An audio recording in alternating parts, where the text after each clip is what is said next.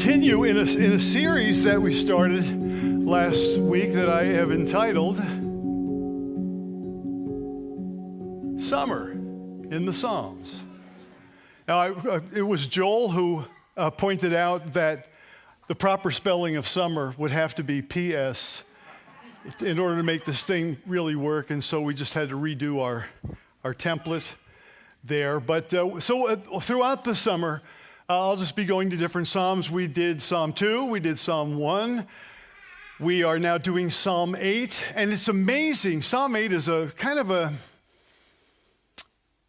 small, um, nine verses, doesn't seem necessarily like something that's going to bowl you over, like it's heavy duty theology. Seems like just a wonderful expression of praise to God. Oh Lord, our Lord, how excellent or how majestic is your name in all the earth. As a matter of fact, let's, let's learn that right now, because that's verse one and that's verse nine. And if you learn that, you could be driving along in your car, minding your own business, and the Spirit of God could just put that in your mind, and you'll go, Oh Lord, our Lord, how excellent is your. Well, you probably wouldn't want to close your eyes under those circumstances. That would be a mistake. But to be able to speak God's word as you're going throughout your day, I mean, that, that is, that's real ammunition. That's really equipping to really have God's word on board in your life. So it's something that, you know, you don't have to go dig your Bible and remember what verse it was or to get your concordance or where, where did I find that word? Because you just know. So let's learn. Close your eyes. Got them closed? O Lord, our Lord, say it after me. O Lord, our Lord. How majestic is your name in all the earth. You have set your glory ab- above the heavens. Let's do it again. O Lord, our Lord, how majestic is your name in all the earth. You have set your glory above the heavens. Okay, you just learned two verses in Scripture verse 1 and verse 9 of Psalm 8. That's good. So think of that. Keep that, kind of keep that on board. There's, being able to, the Word of God is cleansing and is also, it, it's got the full tilt ring of authority. When God's Word is spoken, that's the end of the discussion. And so if you have God's word with you, it's tucked away in your heart. You can all kinds of things can come to mind. Anxieties, problems, troubles, fears, all kinds of things all day long, right? That come up. And if you can take the word of God and just take something, take some find something that really is, is richly meaningful to you. It could be something like Blessed is the man that walks not in the counsel of the ungodly or stands. You know what I mean? Like it, it can be from anywhere, just some simple passage. And, and because it's now in your heart, it will bring its own power. Remember, the Word of God says, uh, the book of Hebrews, the Word of God is alive and powerful and sharper than any two edged sword, piercing down to the dividing asunder of soul and spirit, down to the very thoughts and intents of the heart. You don't read the Word of God, the Word of God reads you. And it unmasks all pretenses. And we're all good at pretenses, aren't we? Nobody said amen? Come on right? Aren't we all, we're masters of pretense. You know what I mean? We all know how to put on the happy face or the right kind of an out, you know what I mean? All that. But, but the Word of God penetrates down to the very core of our being. And I got to really hustle if um, we're going to get into everything here today that I'm hoping to get into. A lot of, lot of scripture, a lot of text here this morning. Some are in the Psalms. Here's our message for today Psalm 8. And we're going to look at this question that David asks himself, which is kind of like the ultimate metaphysical question What is man? The answer to that will direct your life. Or what you think the answer to that is will be entirely that which sets the course for your life. What is man? What I think man is supposed to be, I will then pursue, or what I think you know, is, is my destiny or all of that, that's the thing that I'll go after and pursue. So here in this case, David is asking himself in great reflection, he's looked up at the skies, looked up at the heavens, he's observing all of the wonder, the panorama of the cosmos, and in, and, and in, in all of its grandeur and glory, and of course, he knew nothing compared to what we know today. I was saying, unless we, they're, they're, they now know that there are over 100 billion galaxies. I mean, it's just staggering what the universe is and, and, and how glorious and amazing it is and what kinds of things that God has made there. It's just like when he says, When I consider the heavens, the work of your fingers. You know, like just some little thing that God did, just something that He made, you know?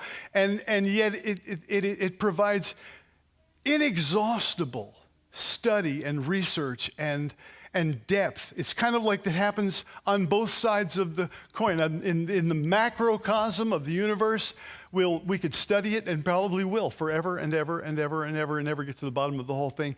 And then in the microcosm, go down to like something like an atom and look at the size, the relative size of an atom, the protons, neutrons, electrons, and all of the various different quantum energy. It, like all of it is mind boggling and all made by the same God. So he can work and he can create perfection on a scale that is unbelievable, complex beyond all imagination.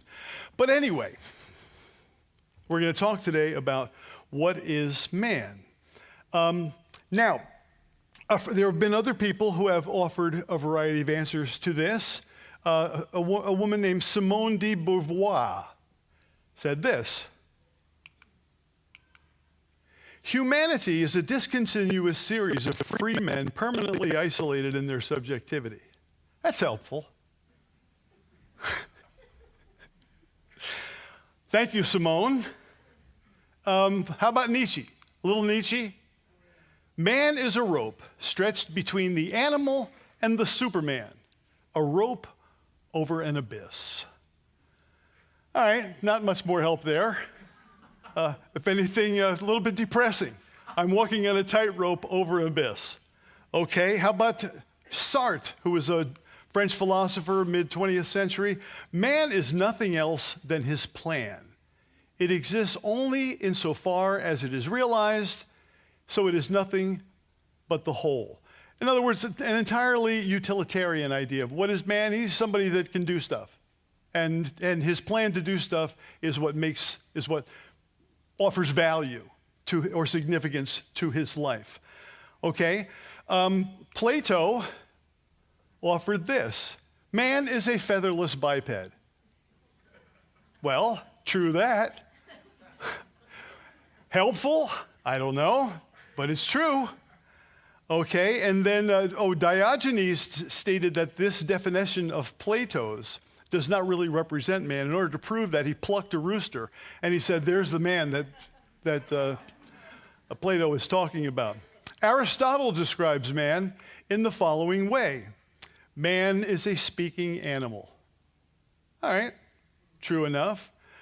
But it's far from showing the, nature of man, the loftiness of man, the wisdom of man, the creativity of man. Uh, Darwin, Darwin, of course, claimed that a man was an animal that came into being by evolving from ape like animals, as you know. Socrates said, Man is a being who thinks and wills. And Plato, man is a soul. Oh, did I get Man is a soul using your body. I guess I jumped ahead of myself. Anyway, the question that David uh, uh, arrives at comes to mind as he's looking out at the cosmos. And we started this study last week. Um, and, and, and, and I, at, at the time, kind of um, built it up to say that this psalm, although it's, it's kind of seemingly basic and simple and straightforward, has a revelation in it that is so mind boggling, which adds, which adds detail to the, to the question that he is asked on a level that I'm sure he himself could never have even begun to imagine. And I, and I hope to be able somehow to be able to explain it to some degree this morning so that we can see the, the amazing um, uh, revelation that God had given to him in a very simple statement. So we'll, uh, let's, let's break into this. He's looking at the sun, moon, stars, all the things that God has created, and he says, Have you ever done that? What am I? right? Feel just your own tininess, like your own insignificance. And if it were not for, if it were not for Jesus, if it were not for God and the work that He's done, and, and having honored humanity by coming into this world as one of us, and then laying His life down for those of us who have just willfully sinned again and again and again, egregiously sinned against God, right? That's, what, that's where significance is to be found. Ladies tend to find significance in relationships. Men tend to find significance in their job or their work or what they do. It's kind of the first thing that people will talk about when they. But real significance can only be found in one place, and that's at the cross of Jesus Christ.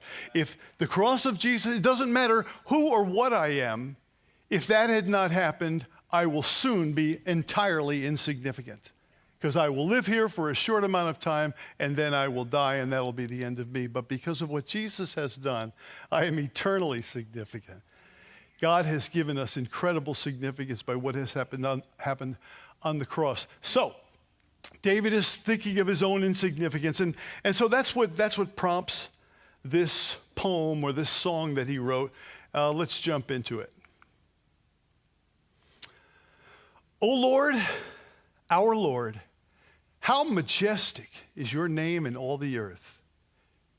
You have set your glory above the heavens. Out of the mouth of babes and nursing infants, you have ordained strength because of your enemies, that you may silence the enemy and the avenger.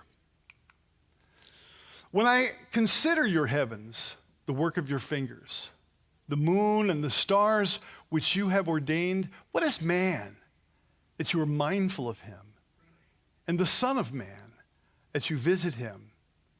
For you have made him a little lower than the angels. That's important.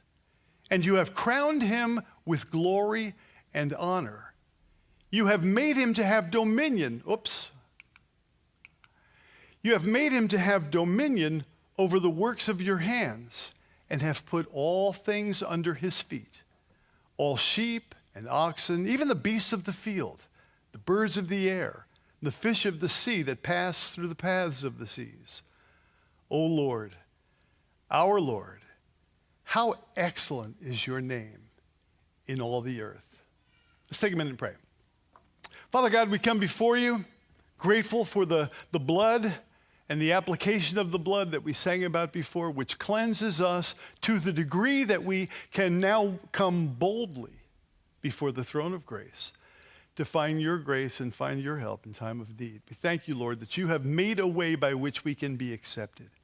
You have made a way by which we can stand before you and not be utterly condemned by who and what we are. So we thank and praise you for what you, you've rolled out the red carpet for us. And uh, now, Lord, as we get together, what a privilege, what an honor to have this place. Thank you for all this. Thank you for everything that's here. Thank you for everybody that's here. Thank you for this time set aside so that we can learn something fresh from your word and, more importantly, apply it to the lives that we are living. We praise you, Lord God, because you have made our lives meaningful and significant. Without you, life is just kind of a silly joke going nowhere. So in you, life is full of meaning, full of purpose. So Lord God, we ask, we pray that you would add your blessing and your anointing to this word as it's spoken here this morning. Sow it deeply down into our heart. May it bear, may it bring forth rich and, and wonderful fruit for your name's sake and for your glory's sake. We pray this now in Jesus' name. And everybody said, Amen. All right, it wasn't too bad. Gonna warm you up. Say hallelujah. That's what we're going to have to have here. We'll need somebody who will hold up the hallelujah sign. Maybe get Lorraine to do that. Would, would, you know, would you be all right with that? No, you know, like, say thank you, Jesus, now. You know, just need a little prompting. You know, we're from New Jersey. We can't help it. We're all these uh, uptight white people. You know, it's not our fault. We were born this way. Anyway, now, in this psalm, Dave, David gives his answer by recalling what the Bible answer um, known to, by recalling the answer that the Bible gives as to what is man, right? In essence, this is the answer that David comes up with. The Creator made human beings to be his representatives on the earth, and he gave them dominion over creation.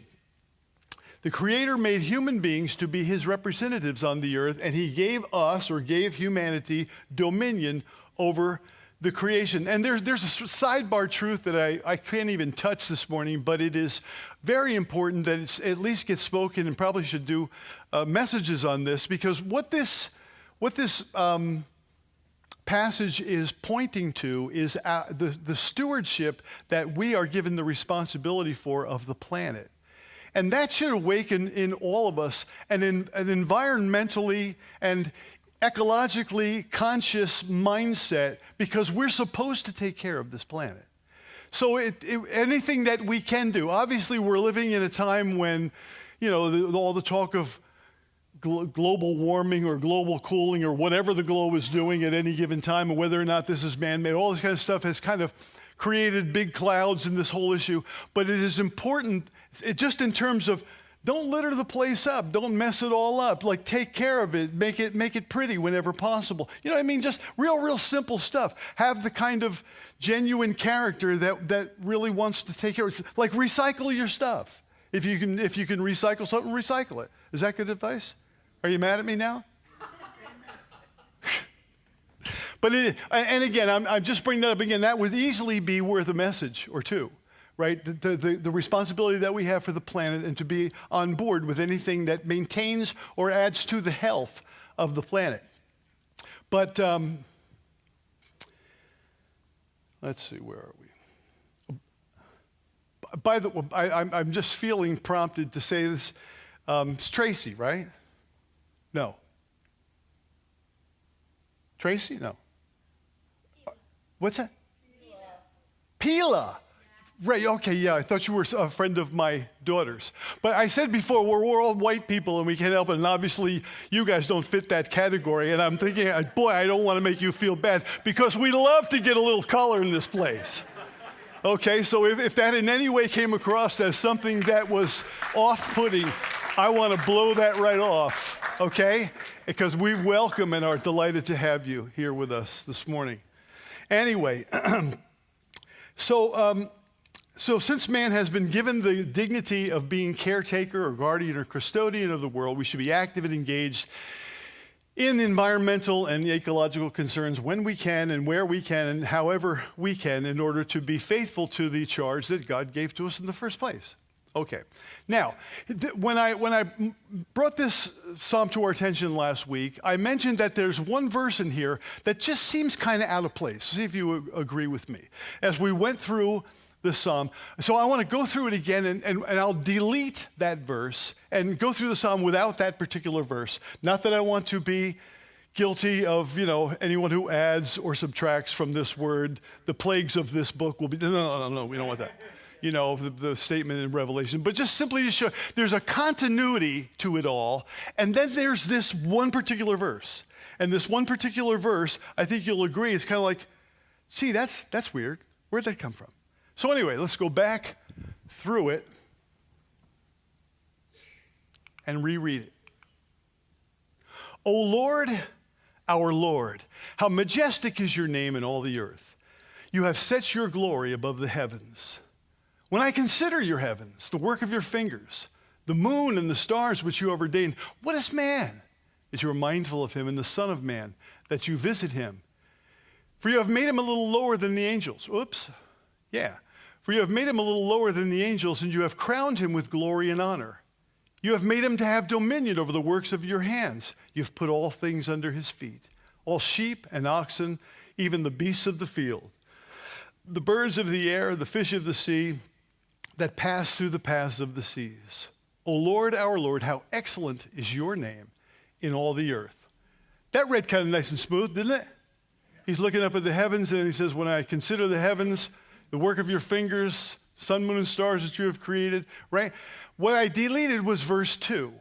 And verse 2 is this interesting, but I think kind of oddly positioned statement about babies and nursing infants, which, again, like just seems to me like, see, that, that's in a strange spot. That doesn't seem to follow the sequence right? So verse 2 appears to be kind of a kind of an, an odd insertion. Uh, it seems a little bit uh, disconnected to the rest of the psalm. But I believe that it's this verse that reveals the fullness of the idea that David is in pursuit of when he starts talking about what is man. This adds a whole nother level of significance. That one statement is going to add a, a gigantic level of significance to who and what we are. Um, uh, based upon what he's telling us through that particular verse. Now, let's take a look at that verse a little more closely, and here's what it is. Yeah, out of the mouths, out of the mouth of babes and nursing infants, you have ordained strength because of your enemies, that you may silence the enemy and the avenger. Now, this has got to be a big deal, right? Because out of the mouth of the people that he's talking about, or these babies and nursing infants that he's talking about, they are going to be the ones that he's going to use to silence his enemy. So that, that's pretty significant in terms of knowing and understanding like what, what is this verse trying to, trying to say to me? Okay? I'll get, now, and, and part, of the, uh, part of this breaks down to be how it's, how it's being translated. Okay, different, different translators have approached it in different ways, but largely there's a couple of ways that they have translated. But I, this morning, your fearless expositor, will give you my own translation. Then you, everybody have a rock handy? No, I, hopefully, it, and it will provide some insight. Okay, so here's a few examples of the way it is uh, translated. Out of the mouths of babes and sucklings hast thou ordained strength because of thine enemies, that thou mightest still the enemy and the avenger. King James Version. From the mouth of infants and nursing babes, you have established strength because of your adversaries to make the enemy and the revengeful, revengeful cease. New American Standard. Out of the mouths of babes and infants, you have established strength because of your foes, to still the enemy and the avenger. English Standard Version. Couple more. Because of your adversaries, you have established a stronghold from the mouths of children and nursing infants to silence the enemy and the avenger. And that is the Holman Christian Study Bible. And uh, finally, the last one is the BRG Bible, and they, they translated, Out of the mouths of babes and sucklings hast thou ordained strength, because of thine enemies, that thou mightest still the enemy and the avenger. Okay, so the common interpretation you can see is either you have established strength or you have ordained strength. Okay, out of the ma- mouth of babes and suckling infants, you have established strength or you have ordained strength. Okay, but still, I don't think that the meaning of that jumps right out at you, right? Still seems a little bit abstract, still seems a little, and still seems to, like, why is it actually there? We had this, he had this whole thing going about looking up in the heavens and all of that. And then that thing kind of finds itself in, in, in the spot of verse 2. Now, here is the Pastor Steve translation. And this is the way, I, and I've, I've done a lot of research on this, and I did, did all those different ones so you can see that what I'm going to show you is kind of in there, and different people have, have presented it. Um, I just think um, the way that I'm putting it together gives a better explanation. I don't mean to be tooting my own horn up here, you know. Toot, toot. anyway, here we go. Out of the mouth, did I get the right one? Yeah. Out of the mouths of babies and nursing infants, you have established a stronghold because of your enemies, that you might silence the enemy and the avenger out of the mouths of babies and nursing infants, you have established a stronghold. All right, there is something about this, and I would say the babies and nursing infants is speaking of the ongoing production of human life. Okay? Human life is renewed every time ba- another baby is born. So, with the ongoing um, pr- production is not the word I'm looking for, but of, of, of humanity right? That God has something designed or something, he, God has a purpose in humanity that, and, and that when he has fulfilled it or as he is fulfilling it, will have, will, will have the net effect of destroying every last vestige of what Satan, what, what damage and destruction Satan has wrecked on humanity and planet Earth. It will all be overturned, and it will be overturned by us. That's important that we understand that. In other words, there are no spectators in the kingdom of God. Not supposed to be any spectators in the kingdom of God. Everybody's a player, everybody's active, everybody has an assignment, everybody has some people. Everybody, everybody has some people around them, people that they could be reaching if they were motivated enough or willing enough to risk it all and, and say, follow what I'm saying? And, and, and it's important for us to realize I'm here to do something. I'm not here just to go to church. Going to church is great. And I, you know, it's, it's, it's kind of, I think of it as like the huddle. We get back together again, call another play, ready, break. And we go out and see if we can actually make it happen. Right? We get re encouraged, we get refocused on Sunday morning, and then we go out into the world to do something. It's important for us to be thinking like that. so, I believe the idea behind this verse uh, goes something like this There is one who has risen up against God's sovereign authority to rule over all that he has created. But God has implemented a plan or a strategy which he thought through before the world began, long before his adversary ever even existed, by which he will crush his enemy and expose the lies that the enemy has sown. God is going to use babies and little children to defeat and silence all of the lies that the enemy has spoken against him. This is the central message of the Bible, and it was predicted right away, Genesis chapter 3, um, in something that is known theologically as the proto evangelium. This Genesis chapter 3, verse 15, which is the first statement that God makes. In the midst of God taken everybody to task over the fall. He, he, he, speaks to the woman, he speaks to the man, he speaks to the devil, right? Each one, he says, This is what you're going to get, and this is what you're going to get, and this one.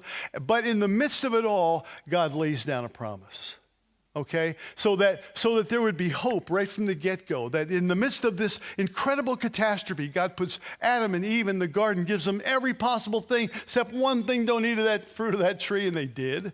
Okay? So the whole thing goes down in flames. A, it seems to be a terrible catastrophe, um, you know, undermining the very plan of God. It, it, didn't, by the way. It was, it was all known beforehand. It was all known by God beforehand. Um, but um, th- so, so this promise is given to us right there in Genesis chapter 3:15.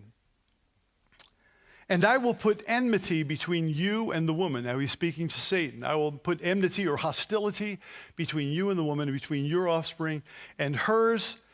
He will crush your head, and you will strike his heel. What would you rather have, your heel struck, stricken or your head crushed? Okay, that's, that's pretty easy, right? So through God is, God is promising already, Genesis chapter 3, that He's going to do something about this terrible catastrophe that is, that is just simply fallen. Now, the details uh, of Lucifer's insurrection, he is the one who, who rebelled against God and and promoted a rebellion amongst the angelic beings. This is long before Adam. This is long before Genesis chapter 1 opens up. Sometime in, in, in, before Adam was created, and possibly even before God created the universe, he had created a society of celestial beings, this angelic host, the host of heaven, right? And they're on all different levels of authority and influence and importance. And, and, and this was a perfect society created by God. It was just doing its job, and it was wonderful. And at the very apex of all of this is this one called Lucifer, the light bringer, okay? And he is really in charge of the whole thing. Um, you'll see a little later on, we look through a passage of scripture in Ezekiel. He actually has music built into his body.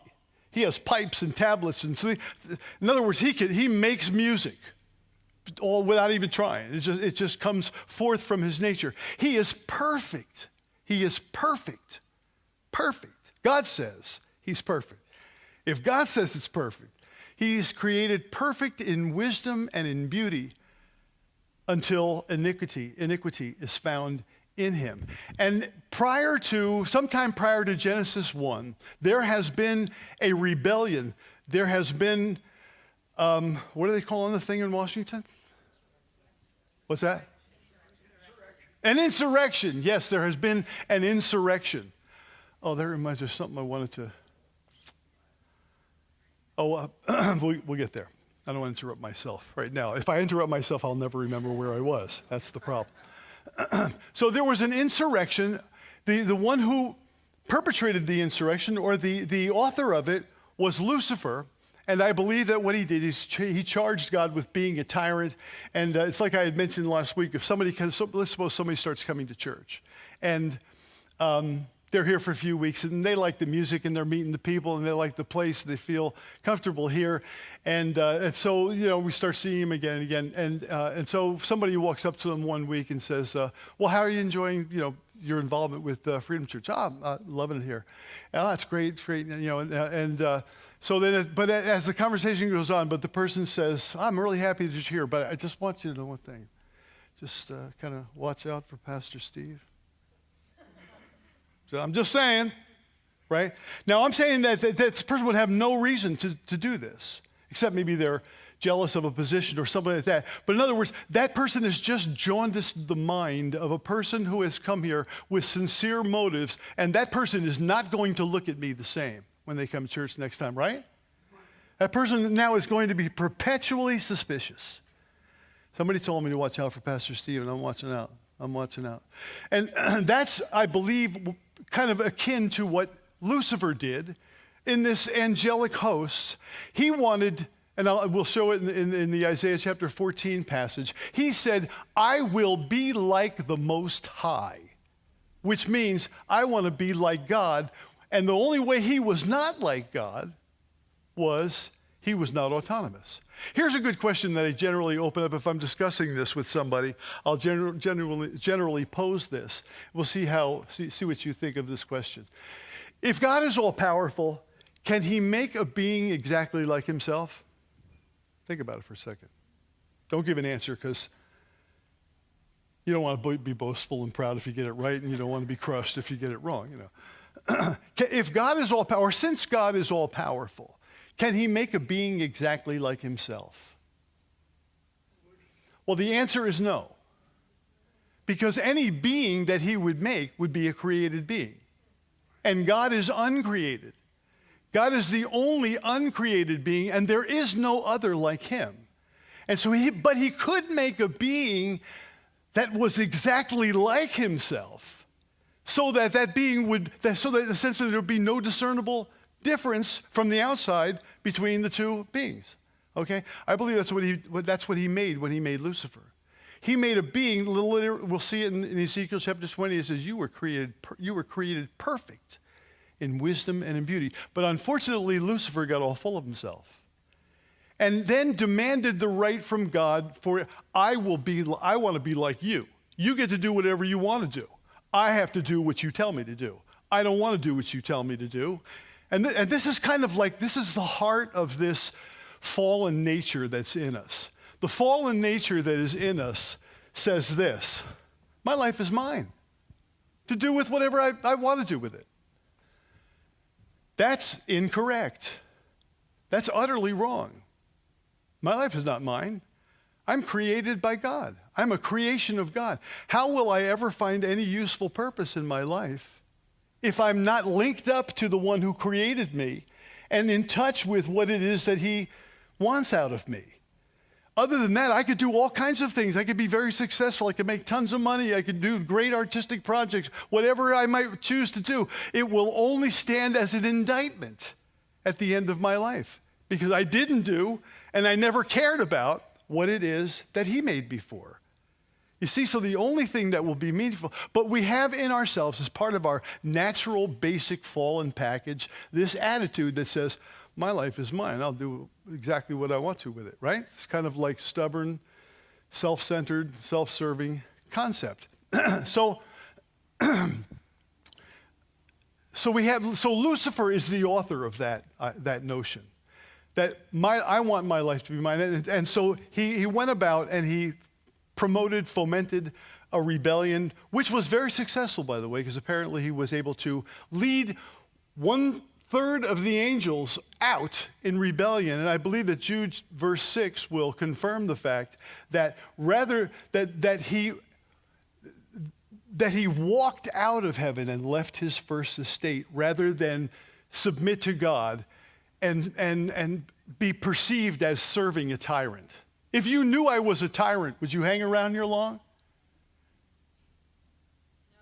No, thank you. of course not, right? you would want to get away from me. As a matter of fact, when people say, How come you go to church anymore? Ask Pastor Steve, man, he's a tyrant. He's a maniac, he's a control freak, right? That, that would be enough to disqualify anyone from wanting to be a member or part of this thing, right? And so Satan has gone about, he has slandered, he has slandered God to all these angels. They, in turn, re, they rebel and walk out of heaven. They leave heaven and so now God's got a, an issue, right? Now, now the beauty of all that He has created has been torn asunder. There is a falsehood that has been spoken about Him.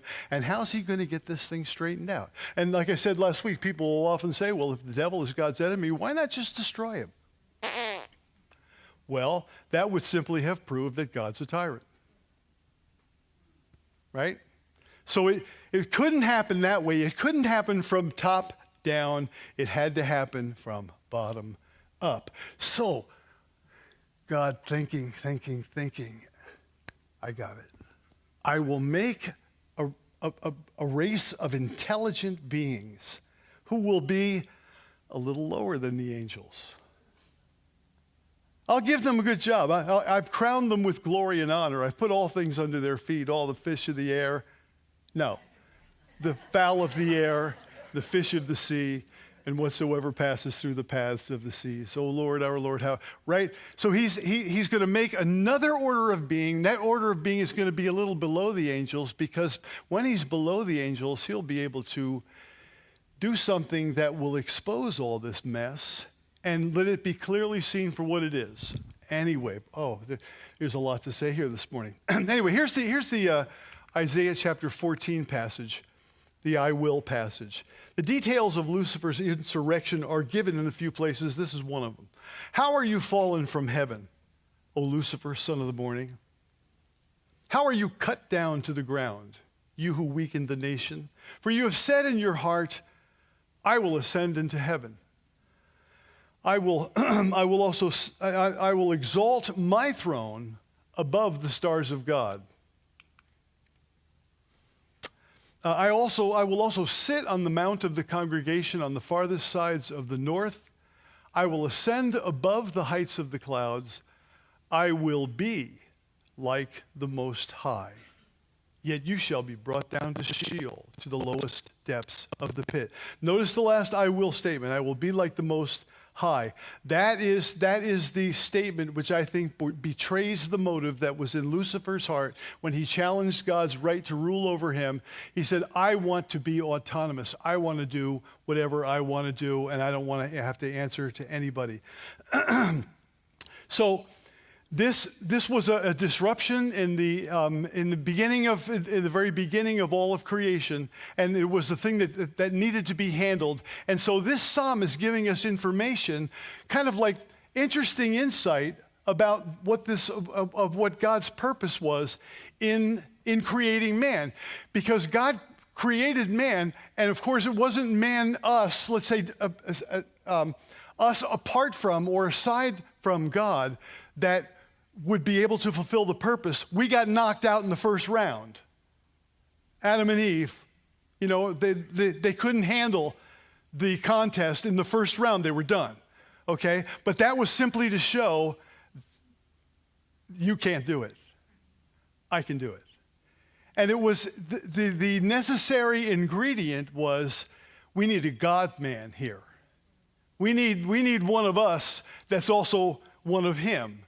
And this is the miracle of, of the incarnation and the fact that God has become one of us. He didn't, it's not as though he's going to charge us to defeat the devil by himself. He's going to come here and he's going to do it for us, but we will be linked to it because he's one of us.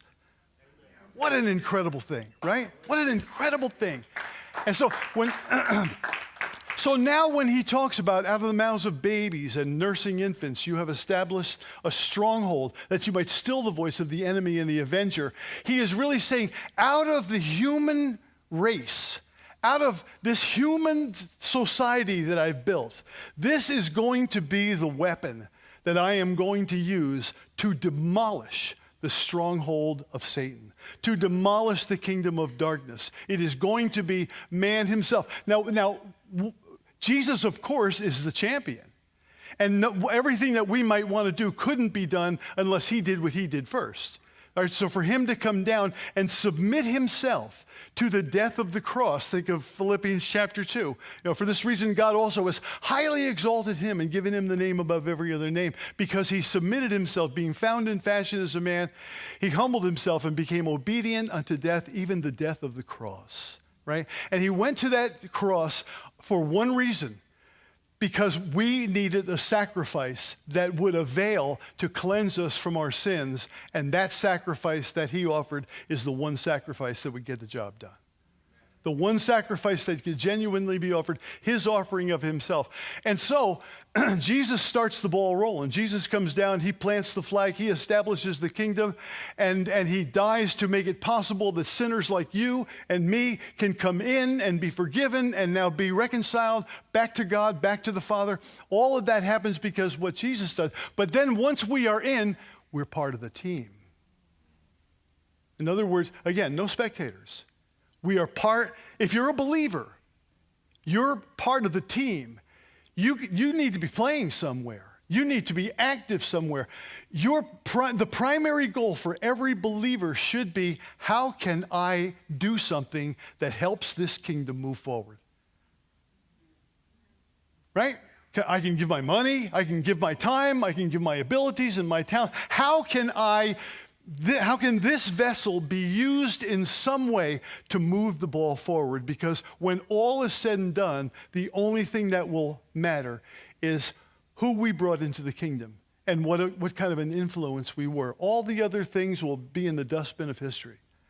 That one thing will be going strong right then. And so it's a matter for each one of us. And, and again, this doesn't have to be something complex. I don't you know, sometimes we think about the will of God and we think, oh, I don't know. I, I asked God to show me his will and uh, I didn't get any revelations. Like, just find somebody to, to do some good for in Jesus' name. Just find some way to be a blessing and be a blessing in Jesus. I, you know what I mean? This this can be as simple as possible. Matter of fact, if you start with the simple, obvious stuff that's right there in your, in your proximity, you will be on the right track. And then God will say, hey, you got that right pretty good, kid. Let's see, I got another one for you. I got another one for you. And before you know it, there's, there are things that are going on, and people are, people are looking and depending upon you to be their conduit.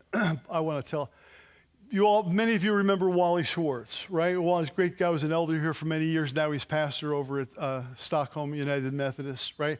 He works, he has worked, he just had a heart operation, so he's a, a little out of, out of the circuit right now. but he works down at what used to be Gearhart Chevrolet, and now it's, I forget the name of the thing, um, as a car salesman. And he has, the, he, he has these things, he's, he's, printed them up, he's actually making copies of this. It's called The Word for the Day. Anybody ever get a word for the day from Wally, right? Little, little like business card size thing, and it's just got a passage of scripture on it. You know, for God so loved the world that he gave his only begotten son. You know, and with some kind of little Bible graphic on the back. He, he gives them out all the time. No one is ever offended. Okay, because it's, it's, it's not like boom, hitting you between the eyes. It's just someone who is doing you a service by providing some word that has come from God's word. He says he goes when he goes into work, everybody, everybody, and these aren't church people, they ask for it. Hey, did you bring the word for today? Today? Right? Now, now, again, that's just a small example of how things can happen in a very um, powerful but subdued fashion so that that we can be useful the kingdom of god. It's just a mind it's a mindset. So anyway with this whole thing humanity is the tool. Humanity is the thing that god has raised up. Now i want to introduce uh, to, for the defeat of the devil. What is it it says of jesus um, in, in Hebrews chapter 2 and verse 14, it says, For, as, for inasmuch as the children have partaken of flesh and blood, he himself also partook of the same, that through death he might destroy the one who had the power of death and set those free who were all their lifetime subject to captivity because of the fear of death. Did you get that? In other words, because the children have partaken of flesh and blood, he himself also partook of flesh and blood, that through death he might destroy him who had the power of death, and then liberate those who all their lifetime were subject to bondage through their fear of dying. Okay, so Jesus comes into this mix, he gets the job done, and then he, and then he, in his last statement, says, Go out into all the world. Tell everybody about this. Preach it to every creature.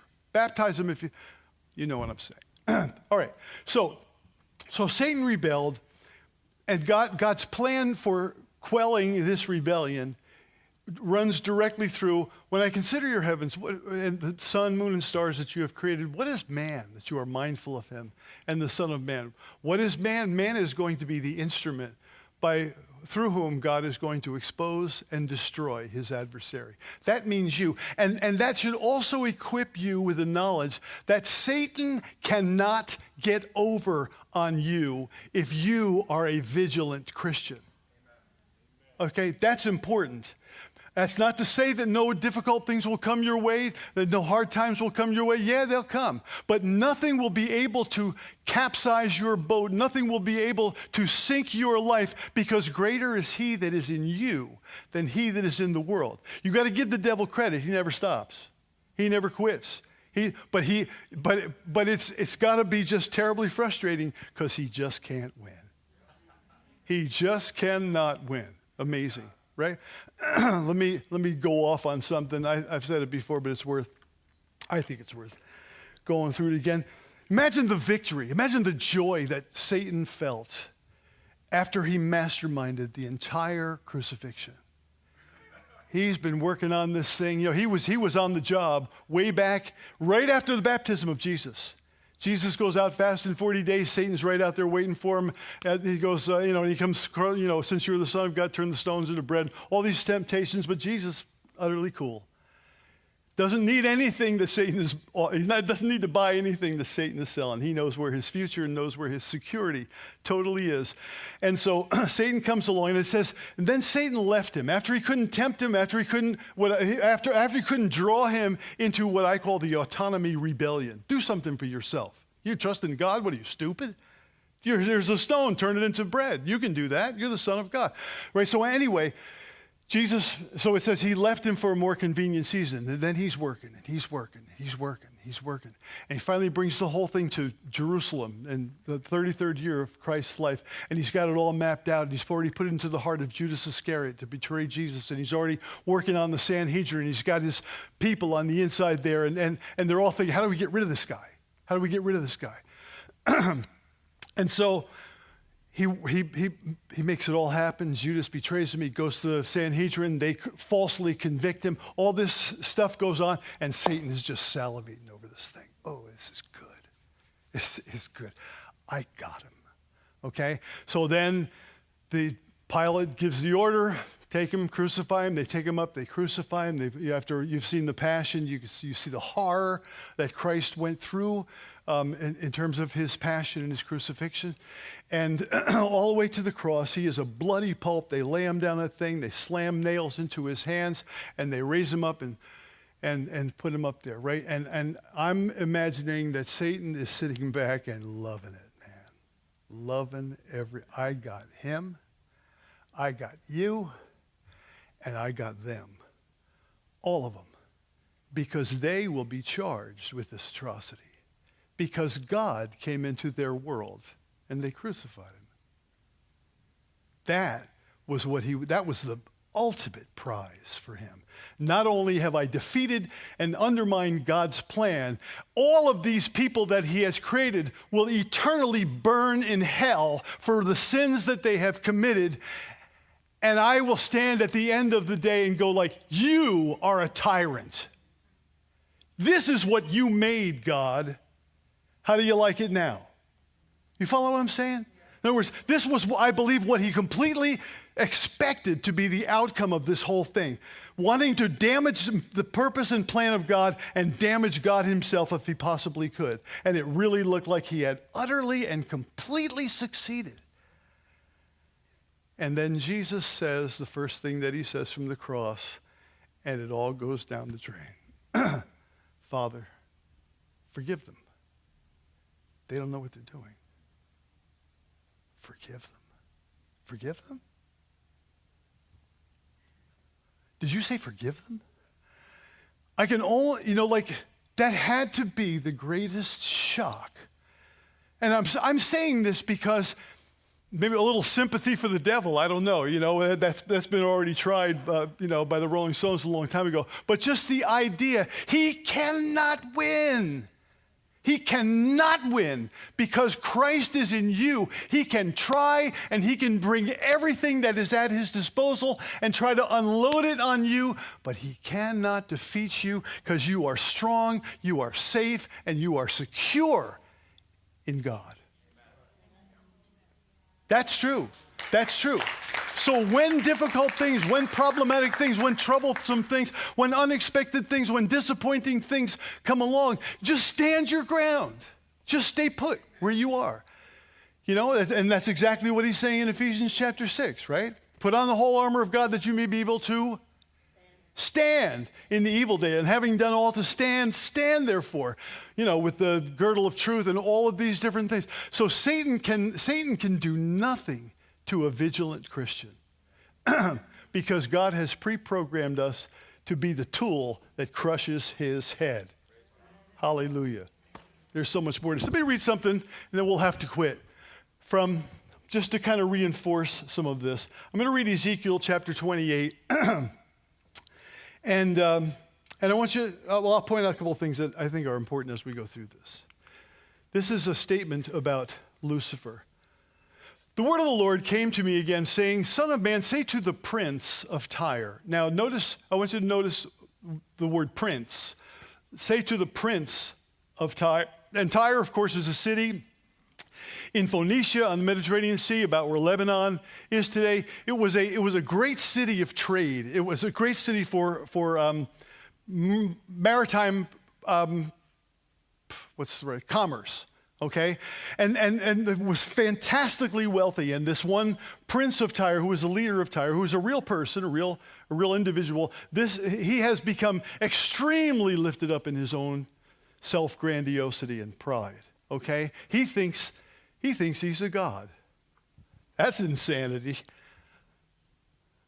The word of the Lord came to me again, saying, Son of man, say to the prince of Tyre, Thus says the Lord God, because your heart is lifted up and you say, I'm a God.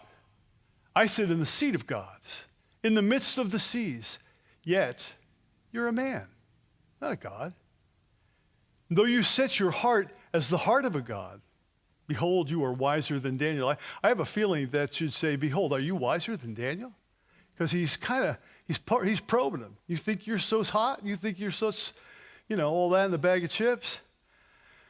Behold, are you wiser than Daniel? Is there no secret that can be hidden from you? With your wisdom and your understanding, you have gained riches for yourself and gathered gold and silver into your treasuries. By your great wisdom and trade, you have increased your riches, and your heart is lifted up because of your riches. Therefore, says the Lord God, because you have set your heart as the heart of a God, behold, therefore, I will bring strangers against you, the most terrible of nations they shall draw their swords against the beauty of your wisdom and defile your splendor. They shall throw you down into the pit, and you shall die the death of the slain in the midst of the seas. Will you still say before him who slays you, I am a God? But you shall be a man and not a God in the hand of him who slays you. You shall die the death of the uncircumcised by the hand. Oh, I'm, I'm not moving this forward, am I? Huh? Oh, they're doing it. Oh, good job back there. Appreciate that. And you shall die. The, you mean I don't have to do this anymore? I don't have to work. Way to go. um, you shall die the death of the uncircumcised for the, um, by the hand of aliens, for I have spoken, says the Lord God. Now, that's verses 1 through 10, Ezekiel chapter 28. It is, a, it is a prophecy to a real king of Tyre who lived at the time of uh, Ezekiel. Now, notice what happens in the next nine verses, okay? Let's go to the next section. Moreover, there we go. Oh, now we're fighting. Moreover, the word of the Lord came to me, saying, Son of man, take up a lamentation for the king of Tyre. Now, here's what's cool about this. Okay, we just looked at, the, he just addressed the prince of Tyre. This is the actual human ruler of Tyre, and he's this proud, arrogant um, person who thinks that he's everything. He's a god, right? And so God has a little news for him that his, his, his day is coming. But now he introduces us to somebody else, somebody who's beside, behind the scenes. And this guy who's beside, behind the scenes, this is no man. You'll be able to tell by the, by the language that is used. Moreover, the word of the Lord came to me, saying, Son of man, take up a lamentation for the king of Tyre, and say to him, Thus says the Lord God You were the seal of perfection, full of wisdom, perfect in beauty. You were in Eden, the garden of God. Every precious stone was your covering the sardius, topaz, and diamond, beryl, onyx, and jasper, sapphire, turquoise, and emerald with gold. The workmanship of your timbrels and pipes was prepared for you on the day you were created. You were the anointed cherub who covers. I established you. You were on the holy mountain of God. You walked back and forth. Are we still tracking with this? Yeah, good. Um, you were on the holy mountain of God. You walked back and forth in the midst of the fiery stone. So you get this picture. I mean, this is not some. This is not a man. This is the one. He was in the garden of God. He was on the holy mountain of God. He was the anointed cherub that covers. This is somebody particularly unique and special. You were perfect in your ways from the day you were created till iniquity was found in you. By the, abundant, by the abundance of your trading, you became filled with violence within and you sinned.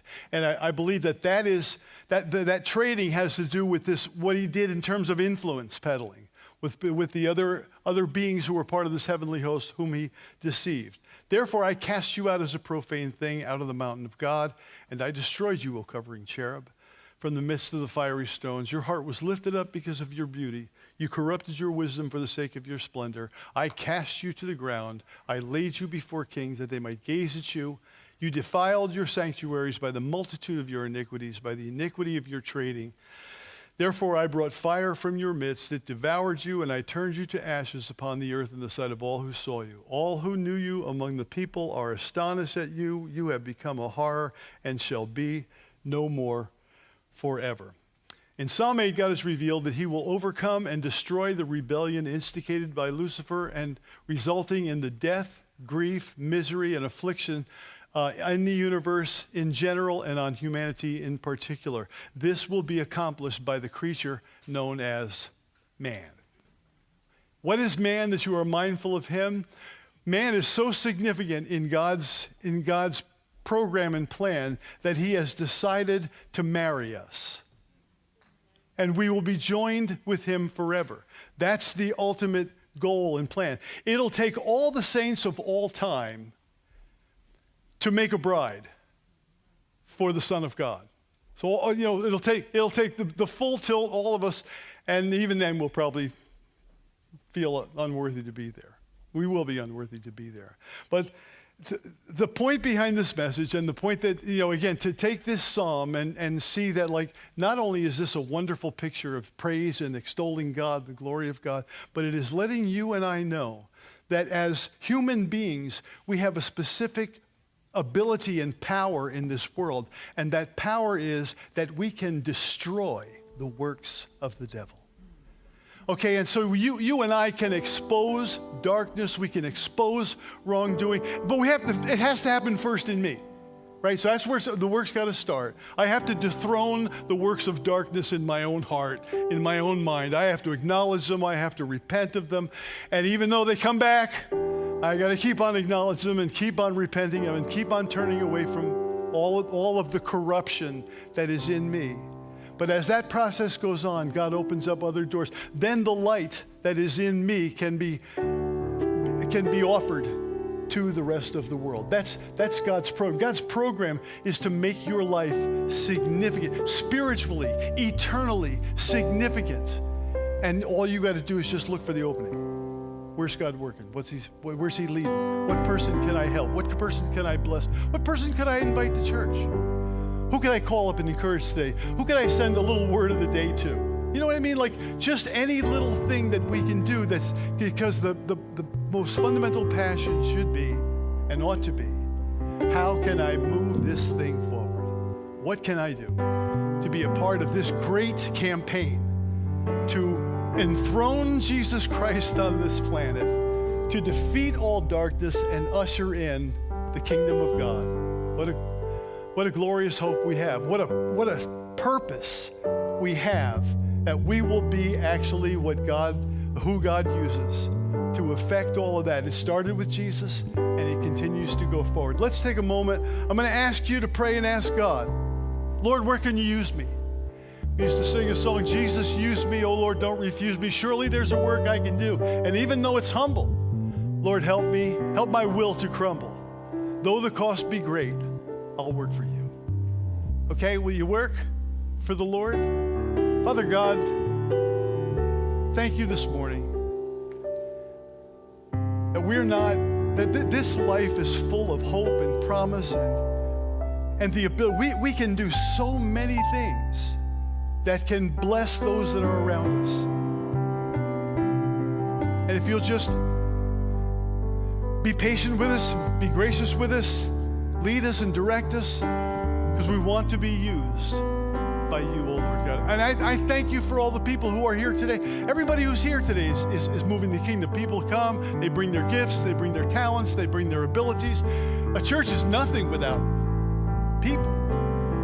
And I thank you for everybody that's here and people who are not here and on vacation and wherever, because you're building you're building an army. You're building, we're like a platoon. We're one platoon in this army of the Lord. And Lord, we just thank you that, that you have invited us into something that is eternal in quality and character, and that what we do will last. You said, I have chosen you that you might bring forth fruit, fruit that will remain. Amen. So thank you, Lord God. Continue to work at your will. Lord God, use this church. Here we have this wonderful building that you've given to us, all the stuff that you've made available to us. Use this place, we pray, oh Lord God, in every way that you can to touch lives, to change lives, to work in people's lives, to be able to help them to find truth. We're living in a world that is denying every level of truth, and yet you remain the truth. So help, Lord God, we just pray, continue to work graciously through us. Bless everyone who's here with us this morning, oh Lord God, we pray. Motivate, energize, activate every gift, activate every ability. Help us to not surrender or shrink back in our, in our own sense of in, you know, insufficiency or incompetence, but help us to go forward, as it says in Ephesians, to be strengthened by the strength of the Lord and put on the armor of God. So thank you for this morning, and thank you for this word, and thank you for Psalm 8. O Lord, our Lord, say it. Let's try it again. O Lord, our Lord. How majestic is your name in all the earth. You have set your glory above the heavens. Hallelujah.